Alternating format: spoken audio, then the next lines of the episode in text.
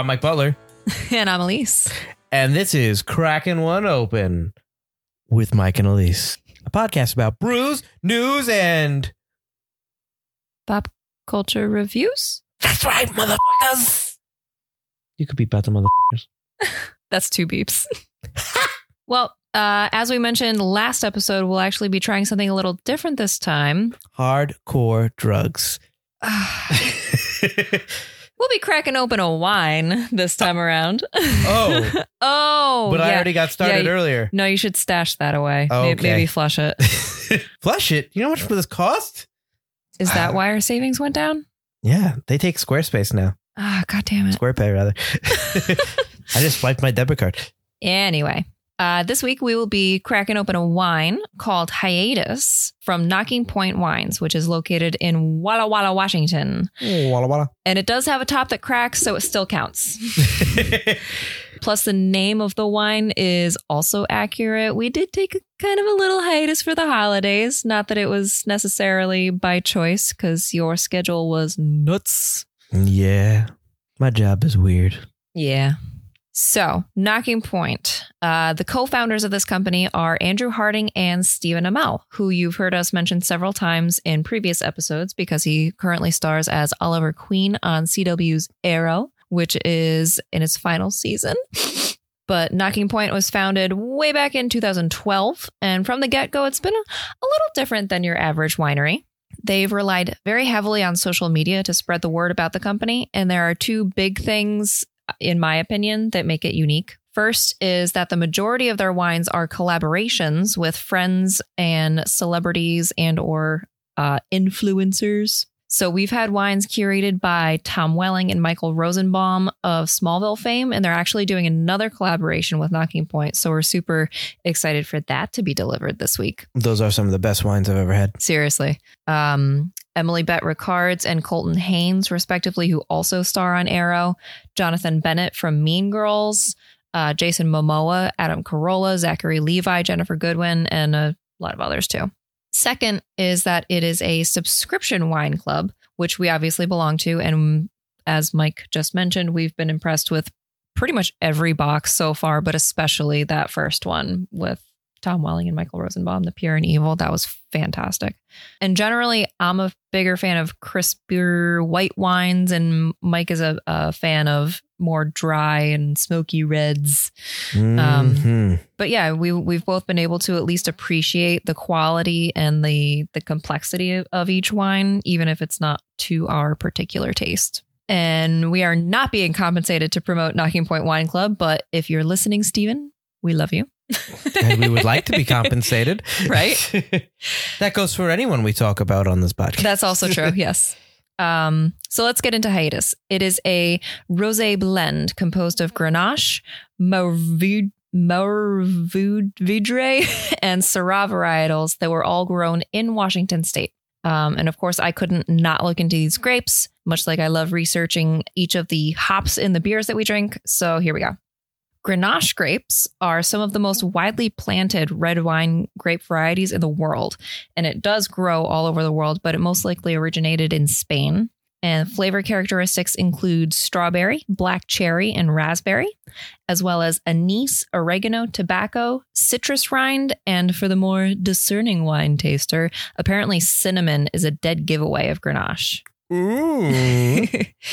Now, as I mentioned, these grapes are grown all over, but American Grenache tends to lean more acidic, so it's often blended with Syrah, like in this wine, to smooth out the flavor. And here's a little tidbit I thought you might appreciate. Uh, apparently, Grenache doesn't just pair well with spicy foods. When it's served slightly chilled, it can actually help reduce the burn of spicy foods because the alcohol is a solvent to capsaicin.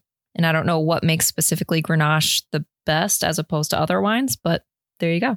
but I like the burn. That's why I like spicy food. It makes me feel alive.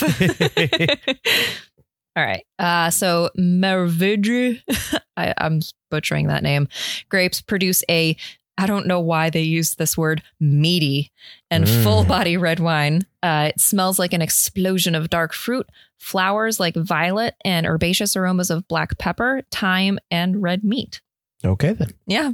And although the grape is known by a French name, its origins are almost certainly Spanish. Now, Syrah typically produces a dry, full bodied wine with a brisk acidity and firm tannins, with a range of flavors from smoke, bacon, herbs, red and black fruits like raspberry and blackberry, black pepper, to floral violet notes again. Syrah usually comes from Rhone, France, but it's also grown in California and Australia. And interestingly, even though it's the same grape grown in all of these regions, the environmental and temperature differences create a very different tasting wine. And that's why it's known as Shiraz when it comes from Australia. Ooh. So I'm seeing a pattern in all the tasting notes for each of these grapes, but apparently when you put them together in a rosé, it creates a completely different animal. So according to Knocking Point, in this wine, you're going to taste notes of strawberry, lemon, pink grapefruit, and melon.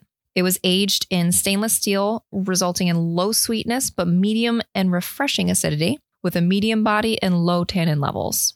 It pairs well with strawberry and goat cheese salad, ahi tuna tartare, vegetable crudité, and shellfish.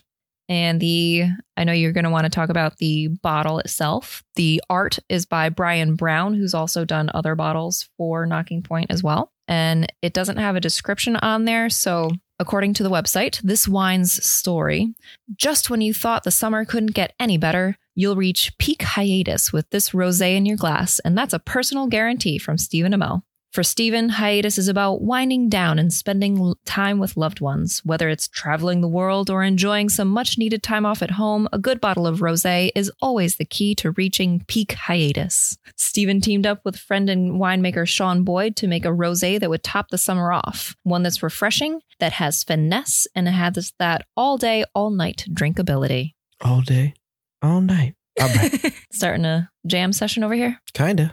All right. Maybe that's what I do. Maybe I create theme songs for different people's um, bottles as we go on the show. Ooh. And then we sell the jingles. That's your new thing for 2020? 2020. 2020 is the year of the jingle. So the bottle of hiatus is pretty much just a clear bottle. It shows off the rose inside, which is a nice pinkish kind of copper color. It's very pretty. Uh, and then you've got this nice sky blue kind of label on top of it, which is kind of like this nice kind of almost resume type paper that's on top. And it's got Yeah, this light blue texture. fade. Uh, and it's very simple. It's got the knocking point logo, which is of course arrows going Mhm. through it. It's very clean looking. It is. And uh, just says knocking point. It's got Stephen Amell's signature as well as the other winemaker, Andrew Harding. Andrew Harding. yes. It says hiatus, and the hiatus, which is interesting, is it's spelt hiatus. It's just regular font, but the U for hiatus kind of goes down and off screen through the S because it's almost like a plane's. Uh, I was just Jet, noticing that uh, on the thing. other side on the on the bigger Jetstream. logo. Yeah, yeah, which is pretty cool. Mhm. And very it says, subtle, very clean. That's it. That's on the front label. That's all it says. And then on the back, you get those signatures and you get wherever your hiatus might take you, be sure to bring this delicious rosé. It's 13.2% alcohol by volume, Nice. which uh, for any uh, discerning uh, booze people is uh, 26.4 ABV. Or Not bad, isn't that? I mean, thirteen is pretty average for a wine. Yeah, it's not. Yeah, 750 milliliters. I think, I don't think, I don't know if Knocking Point makes bigger bottles. If you're part of the Tastemaker Club, you only get, we, we've only gotten the 750s. yeah, yeah. Just your standard, Yeah, which is this. Yes, it's a standard size for wine, uh, not the oversized bottle. The big boys. And uh, it contains sulfites, guys. uh oh. And that's it. The rest of the bottle, the bottle is capped white, and it's like Alyssa's mentioned, it's a twist off. So you want to crack no it? No corks. Let's crack it. Ooh. Now we're gonna do this like animals and not let it air out. It doesn't say anything about needing to be um, aerated or anything. It's a white wine. Does it need to be aired out? It's a rosé. But I don't low, know. Low tannins, they It's a, it's right? all it's all red wine grapes. Glug glug glug glug glug glug glug. Your wine, my girl. Why, thank you. So, like she said, we both appreciate the wines Ooh. from Knocking Point so far, even if they're not our normal standard wines. I don't think they're. There might have been one wine that was very sweet that I wasn't a huge fan of because Mhm. I don't like wines that are very sweet. But I have liked all the white wines that we've had here, Yeah. which is is surprising. But I think a lot of Knocking Point's wines are wines for guys. Like that's what Stephen Amell uh, uh, was fair, going for, yeah. and his his partner in it. They were going for They even have one called Pink Wine for Dudes. Pink Wine for Dudes. They had a show before, right before Knocking Point went on, where they toured the wine country called um, Wine Country for Dude Guys or something like that. It was a Oh, Netflix show or something that. like that, or a Hulu show. So they, they try to they try to make it appetizing for for guys Yeah, to get. I more- think that's part of the Knocking. Point brand. Mhm. And I, I had always liked red wines, but I think with Knocking Point getting the Tastemakers box, being like forced to get some wines that you normally wouldn't get, Yeah. you learn a lot of new stuff, and you learn a lot of wines that are really good. Like Oh, I never thought I'd like as many white wines as I do. Mhm. Now that we've got this box, so without further ado, let's smell this rosé. Mm, it does smell good. Oh, it does. And let's clink it. Clink. Nice. It is. It's very berry y um, compared to other rosés that I've had, which are not. I've not had many, but it is it is, is very really very good. I definitely get that strawberry, and I do get the hint of Mhm. the lemon Yes. at the end there to give it like a different kind of flavor, Mhm. almost like a juicy juice for adults, uh oh. but not that. ah, we need crazy that, uh, straws. Also, not that sickeningly sweet though, Mm. which is nice because I can see you take. I can see people, other people taking these flavors, Mhm. and uh, I don't. I don't know if they add sugar or just put more of the natural fruit sugars in there, but I I can see a rosé like this normally from other made by maybe some other brands making Yeah. it way too sweet. Yeah. It might just be the power of suggestion, but I, I really want some some veggies to munch on right now. You want some crudité? Crudité. This is good. This bottle will be finished tonight. I mean, I know that uh, the tasting notes didn't say anything about like the cinnamon and stuff in terms of the wine, just the grapes. Mhm. yeah, I don't, I don't get any of that kind of, no. any of that kind of flavor. But at this point, we're watering it down and making it wine. And Yeah. And the, the complexity is probably changed a little bit when it's blended with so many other grapes and what were the other notes that I'm supposed to get off of this? um Strawberry, lemon, tasting notes. uh so you, it says strawberry, lemon, pink, grapefruit, and melon. I definitely get melon now that I reread that. Mm, I can get the pink grapefruit pretty good. In fact, now that I know, now that you've resaid pink grapefruit, I might get that more than the, uh, Strawberry. no, more than the lemon. Oh, okay. That might be the citrus where I'm getting my citrus. I don't know if I get the melon that you're getting. Really? We have different palettes. Pellets. it was good though. It is. Have we had a rosé by them before? We have. Uh, that was actually Jonathan Bennett, the guy from Mean Girls. Oh, right. That was good too. That was That Wen- was good. uh, Wednesday rose. Because on Wednesdays they wear pink. Yep. that was a while ago though. It's too That bad, was, 'cause yeah. It would be nice to be able to compare like the, the two rosés that they put out. Mhm. The Tastemakers box is what we get, right? Yep. So you get Monthly. two wine bottles a month. Mhm. Uh, obviously, it's- Generally, it's a red and a white, but we have gotten some some boxes where it's two reds. or two whites, Mhm. or a, a white and a rosé. Mhm. Or lately they've been putting out boxes where it's two of the exact same bottle. Mm, yeah, they did that twice, but one of them there was a reason for it. It said that it ages well, So they wanted you so to they recommended one, you to yeah, Yeah. try one now and ha- save one for later. see how it changes, which is interesting. Yeah. Uh, which we plan on taking like tasting notes and putting it on the bottle, and then coming back to the bottle later on when we want it. Yeah, to see how much it changed and what about it changed. It was very good, very refreshing. It was a hiatus. Very refreshing. Yeah, I kind of wish we had this back in the summertime when it came out. Or nah, it wasn't summertime. It was like August. Yeah. It was, the summer was winding down when this Yeah. came out, but we've been wanting to do this on the show for a while. And other new beers kept coming out. So we wanted to do new beers. And then we had the Halloween episode and the Christmas episode. So we hadn't really been able to get to the wine. Yeah, it's In kind of time. just get pushed back. So I don't think at the moment, I don't know if you can get hiatus still. It's still on the website. Yes. It's- It is still available. So you can order, you don't have to be part of the Tastemakers Club. You can order these wines online as well. Mhm. Just but there there is a membership discount. and just be aware that whenever you order booze online, You have to be you have to sign for present to sign for it. Yeah, like I have I have to have it delivered to work. so that she knows she's there so we can get it. Yeah. Um, it's not something they leave on the stoop for you. Nah.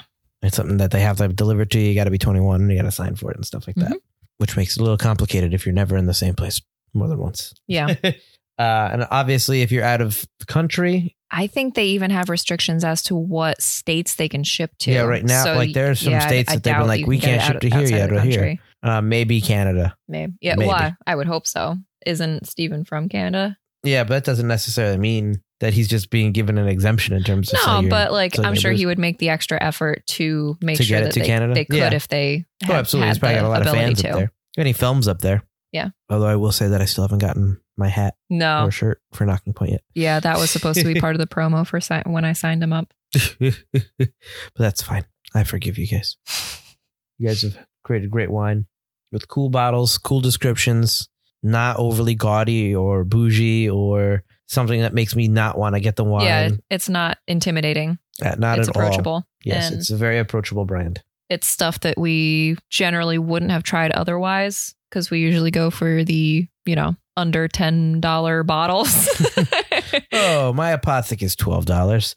it's nine ninety nine now. it was twelve dollars when I started getting it, and as you guys all know, we're we're mostly beer people, Yeah. so It's nice to switch it up and or at least be forced to switch it up a little bit. be classy. Yeah. So while we continue to uh, finish this bottle like a bunch of very responsible adults, Yes. let's move on to the other portion of our podcast. You got a review for us? Do I ever? So I've semi recently finished the entirety of the first season of The Witcher. Mhm. So I think that's what I will be reviewing now. So The Witcher, for those who don't know, is a series of novels. Uh, I believe they're from Poland originally, Mhm. written by, and I'm sorry, I'm going to mispronounce his name, Andrzej Andrzej Zapowski. He wrote the short stories that began the uh, world of The Witcher, and then he wrote the. I think I believe that right now we're they're at four novels Oh, wow. um, talk of the Witcher's uh, saga as well. And the series is based on these shorts. A lot of people know The Witcher by the video, ga- very popular, uh, successful video game franchise as well Mhm. from CD Projekt Red. The most recent being Witcher Three Wild Hunt, which um, won a lot of Game of the Year awards the year it came out a few years ago. Yeah, I remember you really enjoying the video game, but I didn't know that it was based that it was all based on a book series until the um Netflix came out. Yep. So the Netflix show, obviously, the difference between the games, the show, and the books is the games take place way later in the Witcher story. Okay. essentially after either during or after the most recent books whereas the show takes place during the beginning of everything uh at the at the start and So does the the show follow the books whereas the video game went out went off on its own? kind of yeah because the video game is exploring new territory for the witcher Geralt of rivia Mhm. is his name you can you can set it a little in your own little things you can do your own stories whereas this kind of Okay. adapts you know they're not like perfect retellings but they do adapt the shorts the first few short stories and novels Okay. so the witcher like i said is about Geralt of rivia who lives in this fictional world Mhm. uh like a fantasy magical fantasy middle age world where monsters are real but so are kingdoms and stuff like that. And it's basically like a european a world that's very much like european. Uh, like a lot of people make game of thrones comparisons to it because of how similar that is. So there's magic and monsters and Geralt of Rivia is a witcher, a person that was taken as a young child Mhm. and forced into a series of violent training and horrible experiments and tests and magics and mutations, mixing bloods and potions and pieces of mutants and stuff like that, and demons and stuff to try to create this hybrid human demon that can hunt all these monsters that are out in the world. Okay. So Geralt has witches all have gray hair. Only I guess one third of all boys that are taken to become witchers survive. oh, damn. They have limited use of magic. Like you see in the in the games, he's got a few spells that he can do it with his hands, but in the um, show so far, all he can do is I think it's Ard Ard Ardvi it's called or something in the game, where all he can do is basically use like force push. So he pushes stuff back, Okay. but he's also very strong, That and he still can come in handy. yeah, he can take potions as well, which sometimes have effects on how his body looks. So he'll like super veiny and go pale and his eyes go black, but allows him to see in the dark, be super strong, have great reaction time, and be a little more immune to different monsters and stuff like that. So like it turns him into a vampire temporarily. It Kind sounds of, like yeah. So he drinks those potions and he's a little stronger for it. He also has a very slow heart rate, which in the show kind of helps in terms of like poisons and monsters Mhm. that have like bad bite, like bites that'll normally kill a man. yeah. because his heart rate is slower, the blood doesn't go as it doesn't travel along his circulatory system as quickly. Okay. He's got these yellow cat eyes that allow him to see at night a lot better as well. Although in the show, I believe they're just yellow. They're not actually. Um, he doesn't have like the slit cat eyes. It's just yellow Oh. eyes to make him a little less weird looking. yeah. uh, he also heals very quickly and ages very slowly. So Mhm. You also have Yennefer. It's basically the, the, show tells three different stories: Geralt of Rivia, Yennefer, and uh, Ciri. Or she's not really Ciri yet. She is. That's like what The Witcher calls her. Her name, her full name, I cannot remember for the life of me right now. But she's got a more full name. She's a princess whose kingdom is destroyed, but she's been promised to Geralt as his daughter due to the law of surprise that we've learned. We learn in flashbacks. Okay. So basically, The Witcher has claim whenever he wants her, she's his daughter because he helped somebody and claimed a law of surprise What? It's it's very complicated. It's it's like one of those kind of like honor based. You did something for me, so I owe you a law of surprise. If I get a boon, you get the boon. Whenever something surprising comes into my life that's worth something to me, you get it. So if they come into riches, it's his. If they come into whatever, if they have a child, hmm it's his. Oh, damn. So he does not want anything. So he asks for a law of surprise and gets a child and finds out that they're pregnant. And he basically says, fuck.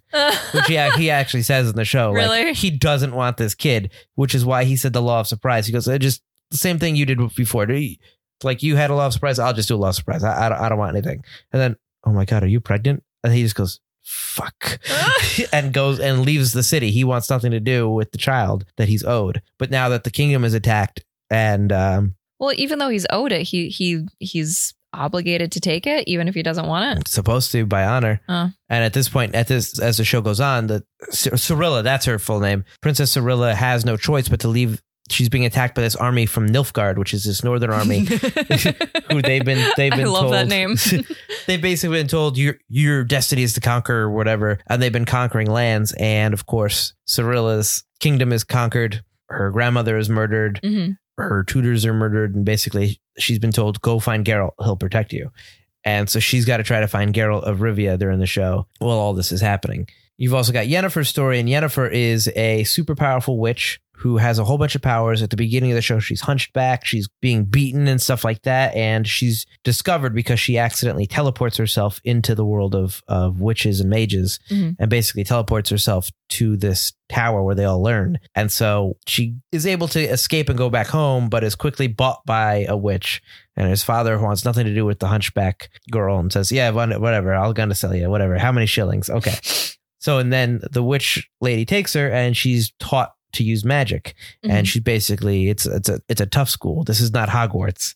oh, she's- Cut and beaten and and made fun of and and basically brought down and l- learns to use magic. Yeah, but what the witch teacher all notices from the start is she's super powerful. Okay. So after her training is done, basically she's remade, turned unhunchback, so she becomes this beautiful woman Mhm. Um, with great powers. But the whole reshaping process takes away your uterus. Basically, you can no longer have children. oh, So we that's an a- unfortunate side effect. we meet a Yennefer um, when she meets Geralt. She's already been a witch at this point for 50 years because witches age even slower than witchers. Mhm. And she's very depressed about her job. It's not as world changing and great as she thought it was. Mhm. And she really regrets not being able to have a children, almost like children would be the greatest gift you could give the world. Children is how you can affect the world the most to have Mhm. someone of your, uh, like, create something that changes the world. Um, so she's trying to do all these crazy, very dangerous magical experiments to try to allow herself to have children again Mhm. and the whole show is eight episodes. It's got a lot of action. It's funny. It's kind of campy. It's Really? not Game of Thrones. I I did not from from what I've seen of it. I didn't get like funny. That's the thing is like the trailers try to make it like the new Game of Thrones because I think that's what they were hoping to try to grab onto. Oh, okay. But the the series creators and stuff have never said, yeah, it's Game of Thrones. I mean, Mhm. there are some similar themes. It's it's kind of darker fantasy. Mhm. Um, there's a lot of swearing, a lot of nudity, a lot of sex, a lot of naked Henry Cavill. Ooh. Um, well, when you put it that way. exactly. uh and it's just it's it's got that but it's got the camp of like Hercules and Xena if they were made today. Like not Okay. 90s camp, not too campy, but it's Yeah. got it's very Not like, self ah, yeah. campy. It, it knows what it is. Yeah. And it doesn't try to take itself too seriously because honestly, if you're not Game of Thrones, it's very hard to make Yeah, something don't like try. that and and be too very that serious. It- Yeah. It's hard to do that. Like Lord of the Rings mostly did it successfully, but even then at some points in Lord of the Rings it, it gets a little much. hmm So The Witcher's a little tongue in cheek. You, you you get some fun characters as well. Like The Witcher's friend uh, is he meets a bard named Jaskier, hmm and uh, who in the video games and the novels his name is Dandelion, his nickname. but obviously, for obvious reasons, I don't I don't think they wanted to go. That's too ridiculous of a name. Yeah. So this bard creates songs for The Witcher, which I'm sure anybody who has been anywhere on the internet has heard the Yes. uh, "Toss a Coin to Your Witcher" song. Yeah. Toss a coin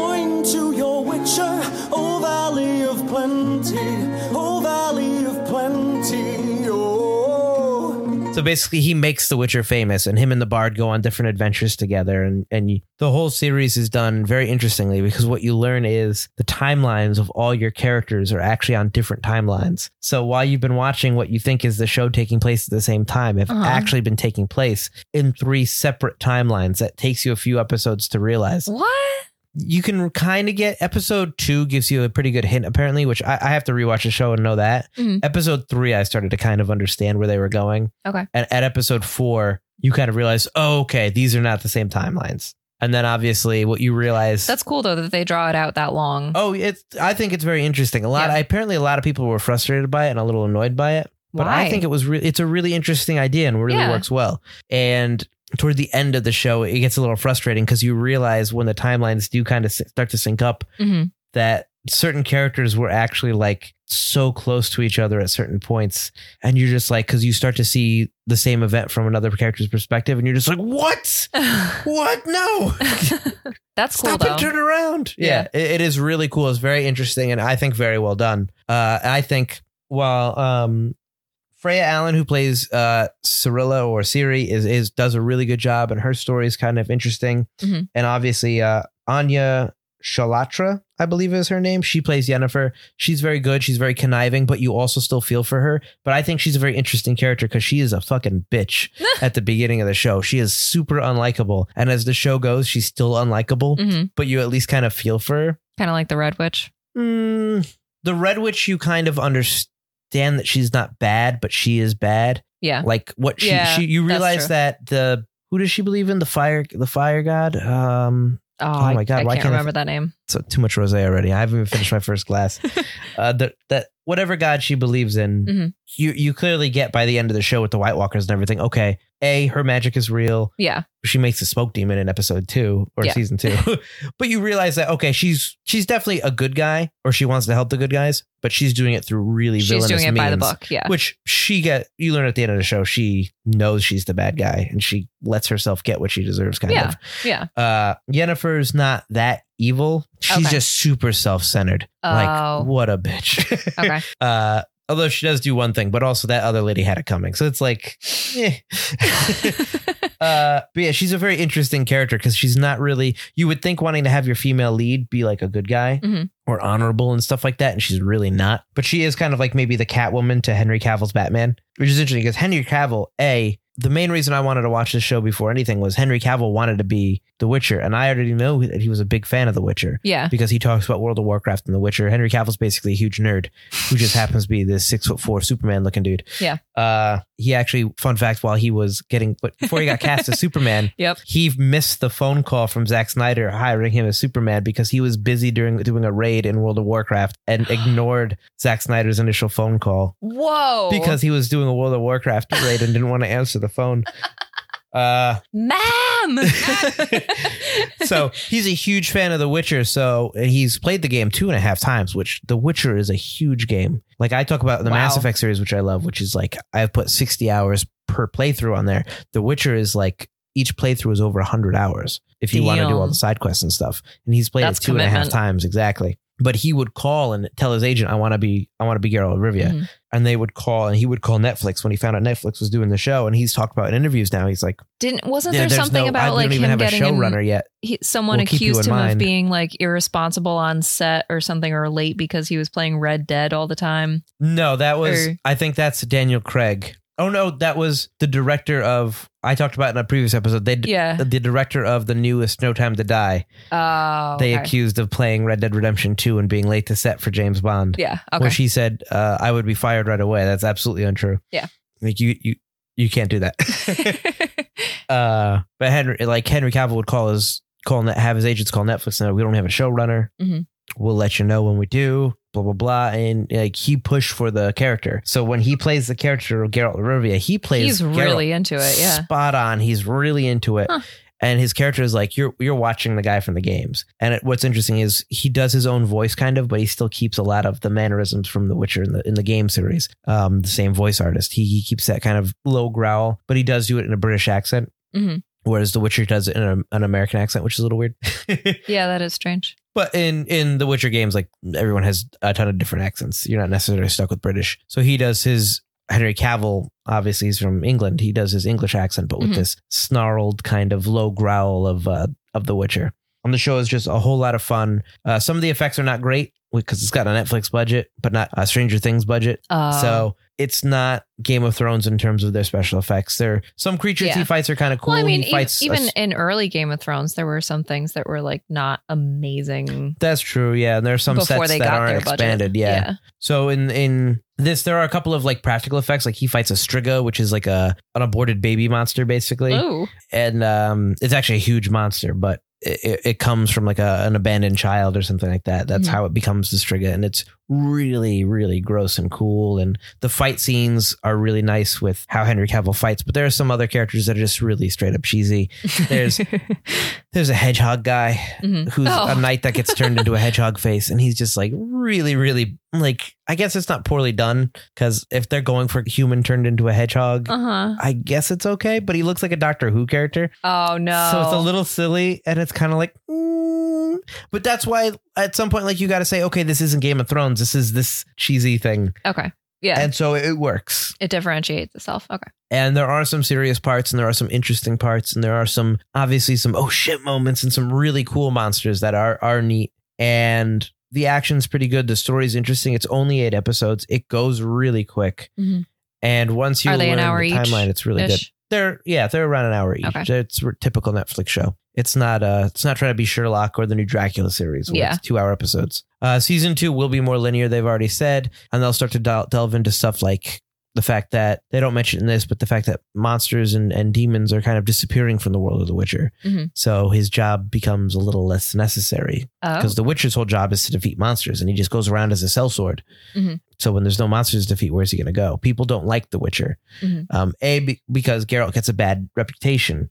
As the Butcher of Blaviken in the first episode, he does some things that thinking he did the right thing, and it turned out to kind of blow up in his face Oh. and kind of carry itself with him for forever. And uh, they just don't like him because he's a witcher. He's a mutant. He's part monster. He's an other, which obviously, especially back then, and even in today's world, people don't like the other very much. Yeah. they, they're not very It's understanding. scary. Exactly. So even though he tries to do the right thing and he always tries to help people and not murder them and Mhm. save the day and try, he's trying to be a white knight in a world that doesn't believe he could be a white knight and uh, the mysteries with the magic and stuff like that is is all really cool and ties together nicely. And I'm very excited for season two when all the characters are kind of now so when is that slated to come out? 2021. Unfortunately, bad. Not too bad. It's a long wait. Yeah. especially when the show came out in the end of 2019. Now you got to wait an extra year, but Yeah. such is Netflix, and that's what happens when you release a show all at once and you binge it Yep. in a week, or in my case, four days. It's yeah. like I watched all eight episodes in four days. That's your own fault. So now I want more. Uh, Same thing with Altered Carbon. But my review on The Witcher is you should watch it. It's very good. It's got a little bit of cheese. It's if you're looking for a new Game of Thrones, this, This will could be suffice. if you're only like Game of Thrones because of its serious tone and stuff like that, maybe if you can't accept that this has a little cheese and it is its own thing, I I don't I don't know. It's tough. if it'll fit the bill. Okay. If you're just looking for fun fantasy, um, that's not super nerdy. It's not too Dungeons and Dragons, Mhm. uh, kind of like this. This might be okay. It's still got a lot of adult stuff. It's still got boobies. It's got shirtless guys for you ladies or other guys that like that. You know, it's got fighting. It's got action. It's got some heart. It's got comedy. It's got swearing, and it's got an interesting story. It's it's Got just something for everybody. it's just got a little more cheese than Game of Thrones. Yeah. It it knows it's in a world of fantasy, whereas Game of Thrones used that a little sparingly. Mhm. This definitely goes full on. This is this is it. Yeah. But yeah, I thought it was a real good time. So I would I would check it out. So that is my review on The Witcher. What you got, baby? I got some news, but first I would like a uh, another glass of wine, Yeah, that makes please. sense. Hold on, let me, uh, Let me guzzle this down. All right, so I've got some news tidbits for you. Mm. All right, fellow Lizzie McGuire fans, we got some potentially pretty bad news this week. It's not potentially pretty bad news. It's it's bad news. Oh. so Disney Plus has officially halted production after filming just two episodes. According to TV Guide, a Disney spokesperson said, quote, we concluded that we need to move in a different creative direction and are putting a new lens on the show. And while I do appreciate that Disney Plus claims that this is because fans have a sentimental attachment to Liz McGuire, which is true, and high expectations for a new series, I can't help but wonder why it is that Terri Minsky, the creator and showrunner for the original series, is somehow suddenly not the right person for this job. Does it make sense, and now we have to worry about them finding a replacement who can still do the show justice and also find them basically in a rush so that it doesn't throw off the production schedule and have the show hit major delays. Um, I think I also mentioned this to you when I found it out that I feel that much worse for Hilary Duff because if you follow her on social media, I'm pretty sure she would have received this news literally in the middle of her honeymoon, which Nice. is which is pretty awful. Um, so I will be keeping my fingers crossed that there aren't any deeper issues here at hand, um, and that everything gets back on track as soon as possible. In the meantime, I will be continuing to rewatch the old episodes on my lunch break at work. And my second bit of news is that right on the heels of Golden Globes um, last week, hosted by Ricky Gervais for his fifth and final time, the hosts for next year's Golden Globes have already been announced. And it will be Tina Fey and Amy Poehler returning. So this would be their second time, right? Mm, This Or is uh, their third time? the duo will actually be returning for their fourth time as Ooh. co-hosts. They did 2013 or 2012 to 2015, claiming that that in 2015 that they were done. And I mean, I, I know Ricky Gervais had his reputation as being like controversial or whatever. I mean, fucking funny.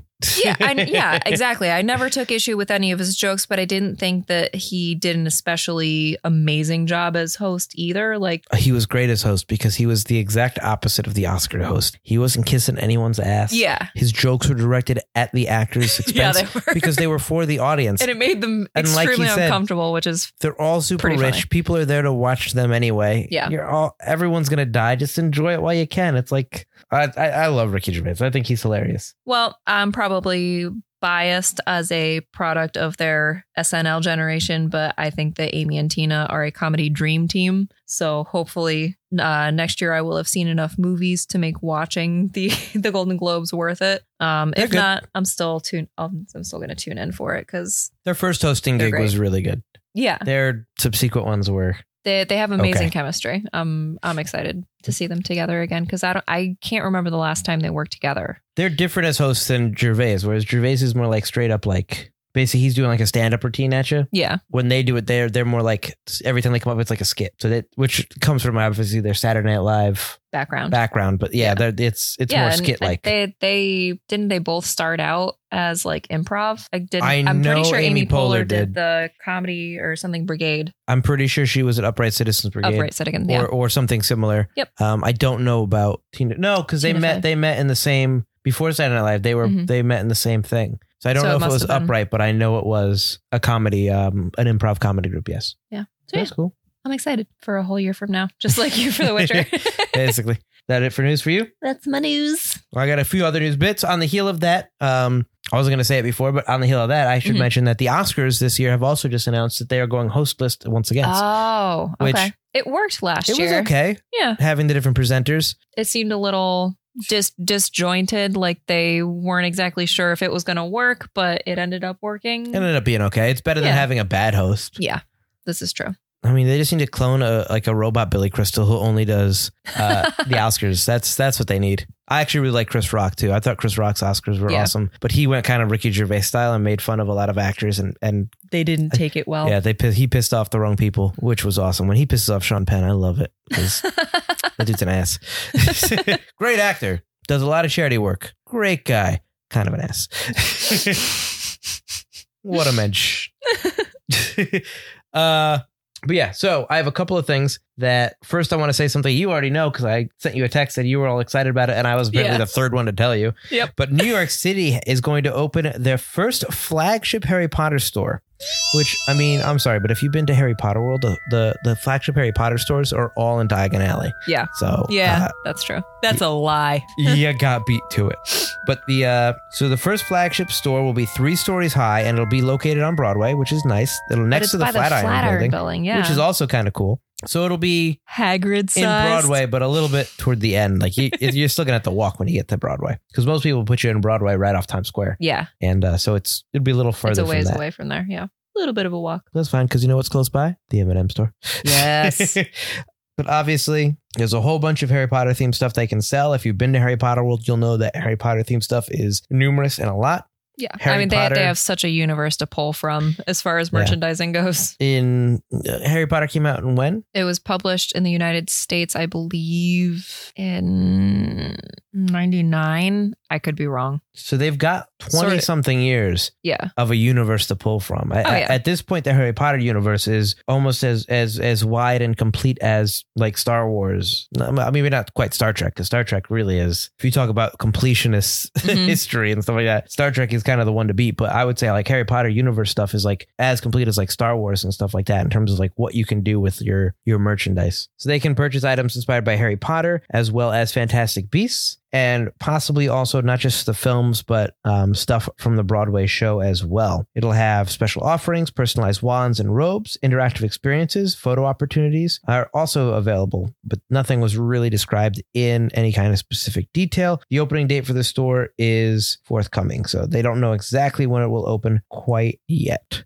But you better believe I will be in that line.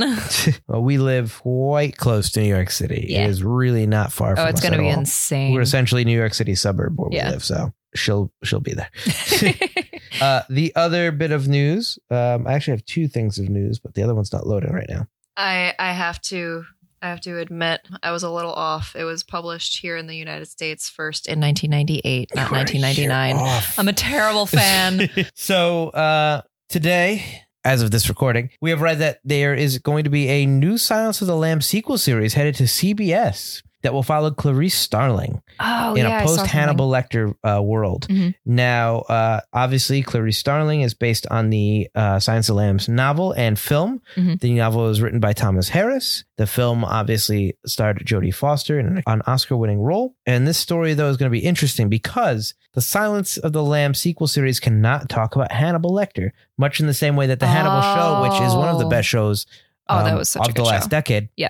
Could not really do Clarice Starling, which is why they never did a Silence of the Lambs uh, season, though they Oh. wanted to. They could never get the rights to it. So the show will have to kind of work around that because MGM owns the rights to Silence of the Lambs. So they have Clarice, but they because Hannibal appears in other novels and past novels, they don't have the rights to that. Oh, that sucks. So this is not going to be like the Lifetime original series that was supposed to um, be about Clarice Starling okay. That has, I guess, since failed. But this will be set in 1993, a year after the events of Silence of the Lamb, and it's going to be a deep dive into the untold personal story of Clarice Starling as she returns to the field to pursue serial murderers and sexual predators while navigating the high stakes political world of Washington, D.C. It'll be a procedural crime drama. My issue with the show is A, you can't talk about Hannibal Lecter, Yeah. which he is a huge influence on her hmm how is it like in the novel So Hannibal, be a- which came after, like she fell in love with him kind of, and he's in love Yeah. with her in their own sick way. You can't focus on that. It's CBS, not CBS All Access, and Hannibal is a very mature show. Oh, and while NBC yeah. really pushed the envelope, CBS is really, I'm sorry if you watch CBS and you like CBS, it's bad.